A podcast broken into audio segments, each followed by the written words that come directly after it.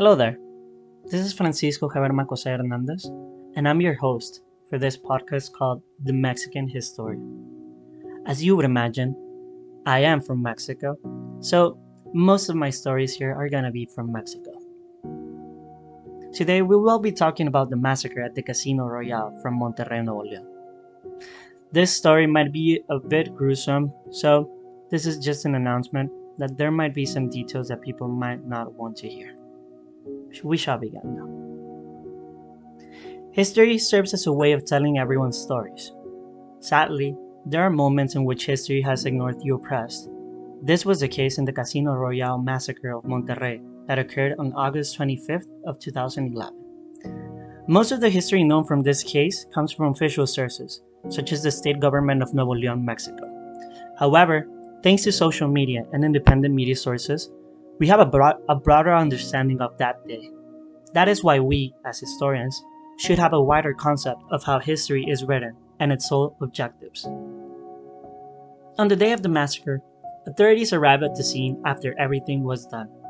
Therefore, most of the official details are from cameras and made up stories from the government.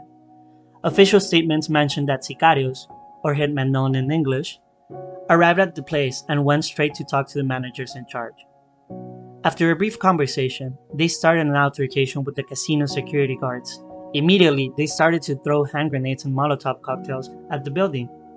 According to state government of Nuevo León, the people inside of the casino did not run from the place since the sicarios told them to stay inside or they would be murdered. Finally, these sicarios stayed outside of the building for a total of 10 minutes, which means that people inside the casino could not leave for that amount of time. Sadly, the official death toll of, the, of this massacre was an astonishing amount of 52 people. This is what the government of Nuevo León said publicly.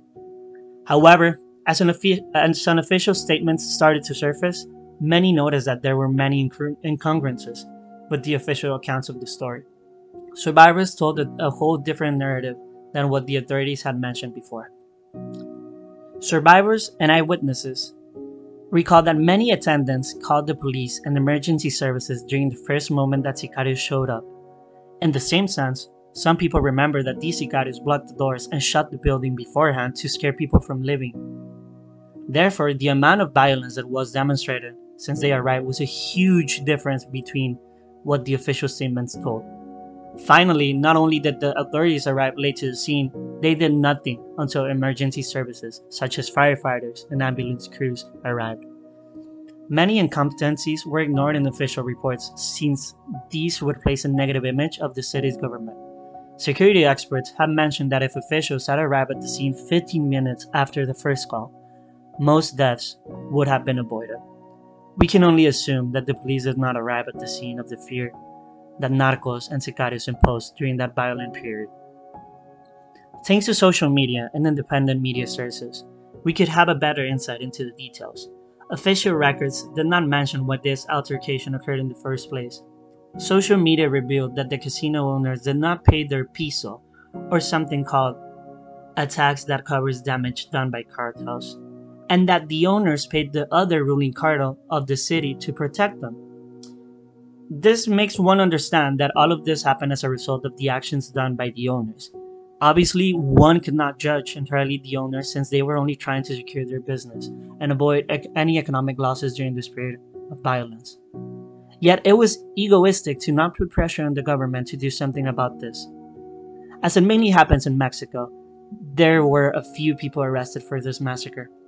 There are rumors that these people were unfairly incriminated since there were just following orders, and there have not been charge, charges against any higher authorities, at least at this moment. In the same sense, there have been many people that have been brave enough to tell their side of the story. For their privacy, none of their names will be revealed in this podcast. One of them recalls that after the first shots were fired, many people started to ask the workers what was going on. The people in charge did nothing to keep the, the peace at the place which is understandable, of course. But at the same time, why wouldn't the workers do anything for their people? In the same sense, another individual remembers hearing the police outside of the place, and them explicitly saying, We will not do anything, since we won't risk our lives. Many have also thought that the government was involved in this tragic event. Some even go as far as to say that it was the same government who ordered the attack on the casino. We will never know the truth behind these claims. Finally, the aftermath of this event is that people stopped going to casinos and every public place pretty much in Monterrey and distrusted the government for a few years. This pretty much ended until Felipe Calderon's sexenio ended. We will never know the truth behind all of this, but we can only partially know what we have recovered through unofficial media and government records. People will never recover their family and their friends and the lost ones from this event. But only one thing we can know is that the things that happened there are not what the government told us. So, in a sense, we need to change the way in which we see history, since history is something that it's only told from a single person perspective. We need to have a broader understanding of this concept. So, as historians, I urge you to understand that we need to see history as a topic that can be told by everyone and everywhere. Thank you for listening to this podcast and this episode in specific. Have a good one. Bye bye.